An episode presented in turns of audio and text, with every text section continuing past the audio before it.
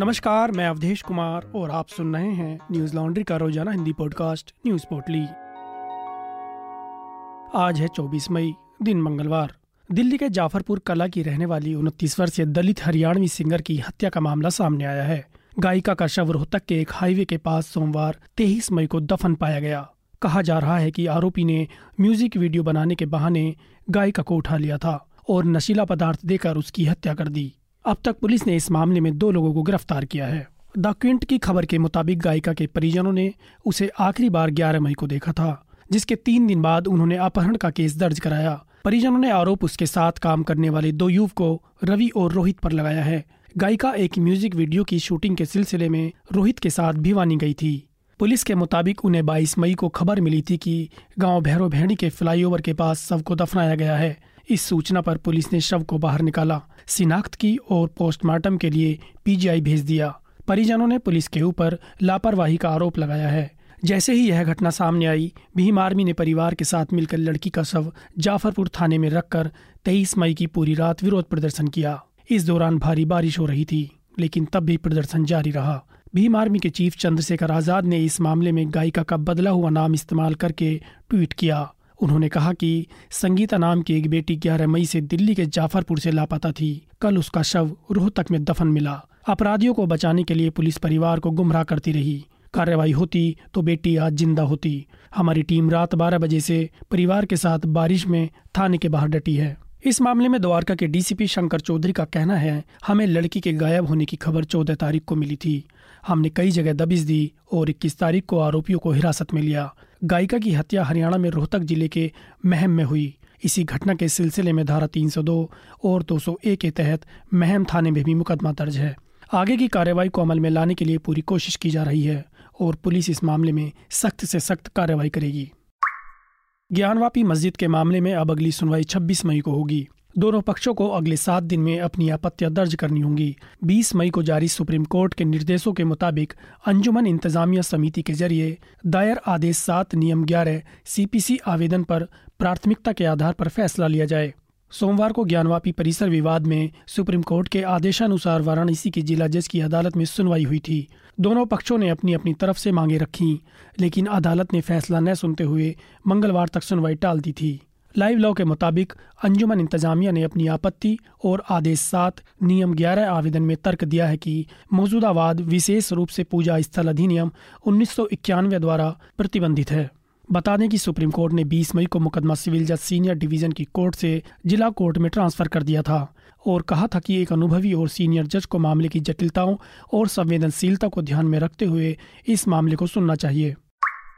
पंजाब के स्वास्थ्य मंत्री विजय सिंगला को राज्य कैबिनेट ने बर्खास्त कर दिया है। विजय सिंगला स्वास्थ्य विभाग में हर काम और टेंडर के बदले एक प्रतिशत कमीशन मांग रहे थे। जब इसकी शिकायत मुख्यमंत्री भगवंत मान तक पहुँची तो उन्होंने खुफिया तरीके से जाँच करवाई और अफसरों से पूछताछ की। फिर मंत्री सिंगला को तलब किया गया। मंत्री ने बिना कुछ कहे गलती मान ली। इसके बाद उन्हें बर्खास्त कर दिया गया। दैनिक भास्कर की खबर के मुताबिक, पुलिस को मंत्री विजय सिंगला के खिलाफ मामला दर्ज करने का निर्देश भी दिया गया, जिसके बाद उनकी गिरफ्तारी हो गई है। मुख्यमंत्री भगवंत मान ने एक वीडियो संदेश में कहा, मैं मंत्री के खिलाफ सख्त कार्रवाई कर रहा हूँ। मैं उन्हें मंत्रिमंडल से हटा रहा हूँ। वहीं आम आदमी पार्टी के राज्यसभा सांसद राघव चड्ढा ने कहा कि उनकी पार्टी एकमात्र ऐसी पार्टी है, जिसके पास भ्रष्टाचार के आधार पर अपनों के खिलाफ कार्रवाई करने के लिए हिम्मत और ईमानदारी है। हमने इसे दिल्ली में देखा, अब हम इसे पंजाब में देख रहे हैं। इसके बाद मंत्री विजय सिंगला को पार्टी से निकालने की भी मांग उठने लगी, जिसकी वकालत विधायक दिनेश चड्ढा और अनमोल गगन मान कर रहे थे।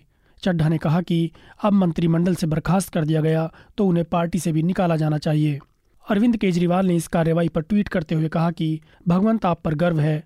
आपकी कार्रवाई ने मेरी आँखों में आँसू ला दिए। पूरा देश आज आम आदमी पार्टी पर गर्व महसूस कर रहा है। कुतुब मीनार में हिंदू पक्ष की पूजा के अधिकार की याचिका पर archaeological survey of India, ASI ने दिल्ली की एक जिला अदालत में हलफनामा दाखिल कर दिया, जिसमें एएसआई ने हिंदू पक्ष की याचिका का विरोध जताते हुए कहा कि स्मारक की मौजूदा स्थिति को बदला नहीं जा सकता। लाइव लॉ की खबर के मुताबिक, एएसआई ने कहा, यहाँ किसी को पूजा पाठ करने की इजाज़त नहीं दी जा सकती। A M A S R act उन्नीस सौ अट्ठावन और नियम उन्नीस सौ उनसठ के प्रावधानों के अनुसार मौजूदा संरचना में परिवर्तन की अनुमति नहीं है। स्मारक में सिर्फ़ पर्यटन की इजाज़त है। किसी भी धर्म के पूजा पाठ की इजाज़त नहीं है। जब ये कुतुब मीनार एएसआई के पास आया, तब भी वहाँ किसी भी धर्म के लोग कोई उपासना या पूजा पाठ नहीं कर रहे थे। अब कुतुब मीनार के स्टेटस में छेड़छाड़ नहीं कर सकते। बता दें कि संस्कृति सचिव गोविंद मोहन और एएसआई अधिकारियों के एक प्रतिनिधि मंडल ने पिछले हफ़्ते साइट का दौरा किया था। केंद्रीय संस्कृति मंत्री जी किशन रेड्डी ने कहा कि कुतुब मीनार में खुदाई पर अभी तक कोई निर्णय नहीं लिया गया है। यह पूरा मामला तब उठा जब हिंदू पक्ष ने कहा कि कुतुब मीनार परिसर में बनी मस्जिद को एक मंदिर को तोड़कर बनाया गया था, जिसके बाद 120 साल पुराने इसी मंदिर की बहाली की मांग की थी। याचिका में यह भी आरोप लगाया गया है कि ग्यारह में मुगल सम्राट कुतुबुद्दीन ऐबक के शासन में लगभग 27 हिंदू और जैन मंदिरों को अपवित्र और क्षतिग्रस्त कर दिया गया था। और उन मंदिरों के स्थान पर इस मस्जिद को बनाया गया था। वहीं कुतुब मीनार की मस्जिद के इमाम शेर मोहम्मद ने कहा कि मीनार के मेन गेट के दाई ओर बनी मुगल कालीन छोटी मस्जिद में नमाज़ होती थी। एएसआई ने तेरह मई से नमाज़ पढ़ना भी बंद करवा दिया है। 2016 में यहाँ दोबारा नमाज़ शुरू हुई थी। शुरुआत में यहाँ चार पाँच लोग नमाज़ पढ़ने आते थे, लेकिन धीरे धीरे इनकी संख्या 40 से 50 तक पहुँच गई थी।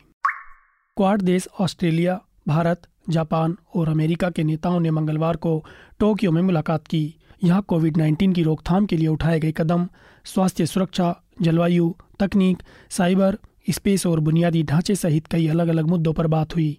बीबीसी की खबर के मुताबिक, इस बैठक के दौरान सैटेलाइट आधारित समुद्र की निगरानी पर सहमति बनी, जिससे हिंद प्रशांत महासागर के इलाके में चीन की गतिविधियों पर ध्यान रखा जा सकेगा। व्हाइट हाउस की ओर से जारी एक बयान के मुताबिक, बैठक में Indo Pacific partnership for maritime domain awareness या आईपीएमडीए की शुरुआत हुई। इसके ज़रिए South East Asia, Pacific island और हिंद महासागर इलाके में पानी की पूरी तरह से निगरानी करने की सुविधा मिलेगी। बैठक में कोरोना महामारी से निपटने के लिए वैक्सीन को लेकर भी बात हुई। अभी तक क्वाड देशों ने हिंद प्रशांत क्षेत्र के देशों को कोरोना वैक्सीन की करीब पच्चीस दशमलव सात करोड़ खुराकें मुहैया कराई हैं। वहीं यूक्रेन युद्ध का मुद्दा उठाते हुए अमेरिकी राष्ट्रपति जो बाइडेन ने मंगलवार को टोक्यो में क्वाड समूह की बैठक में कहा कि यह सिर्फ़ एक यूरोपीय मुद्दे से अधिक है, यह एक वैश्विक मुद्दा है। क्वाड लीडर समिट से पहले अपने उद्घाटन भाषण में पीएम मोदी ने कहा कि क्वाड ने इतने कम वक्त में दुनिया के सामने अपने लिए एक अहम स्थान बनाया है। आज क्वाड का दायरा व्यापक हो गया है। इसका रूप प्रभावी है। हमारा आपसी भरोसा और हमारा संकल्प लोकतांत्रिक शक्तियों को नई ऊर्जा और उत्साह दे रहा है। अब बुलडोजर सत्ता की हनक का नया प्रतीक बन गया है। बुलडोजर सांप्रदायिक हो रही सत्ता का भी संकेत है। बुलडोजर देश में न्याय व्यवस्था के बेमानी हो जाने का खतरा भी पेश कर रहा है। लेकिन एक प्रदेश है जहाँ बुलडोजर न्याय का चलन कुछ ज़्यादा ही बेअदबी और दबंगई से बढ़ा है। बुलडोजर मामा के नाम से मशहूर मध्य प्रदेश के मुख्यमंत्री आए दिन अपने सीने पर बुलडोजर के नए नए तमंगे टांगते रहते हैं। हमारा नया एनएल सेना प्रोजेक्ट इसी बुलडोजर कार्रवाई को समझाने की कोशिश है। हमारे रिपोर्टर्स प्रतीक गोयल और अश्विनी कुमार सिंह इस नए चलन के पीछे के कारणों का पता लगाने के लिए ग्राउंड पर हैं। हमारे एनएल सेना प्रोजेक्ट को सपोर्ट करें ताकि हम आप तक इन कार्रवाइयों का सच ला सकें। हमें सपोर्ट करने के लिए news laundry dot com slash Sena पर जाएँ और अपना सहयोग दें। आज बस इतना ही। आपका दिन शुभ हो। नमस्कार। न्यूज़ लॉन्ड्री के सभी पॉडकास्ट ट्विटर आई और दूसरे पॉडकास्ट प्लेटफॉर्म पे उपलब्ध हैं। खबरों को विज्ञापन के दबाव से आज़ाद रखें। न्यूज़ लॉन्ड्री को सब्सक्राइब करें।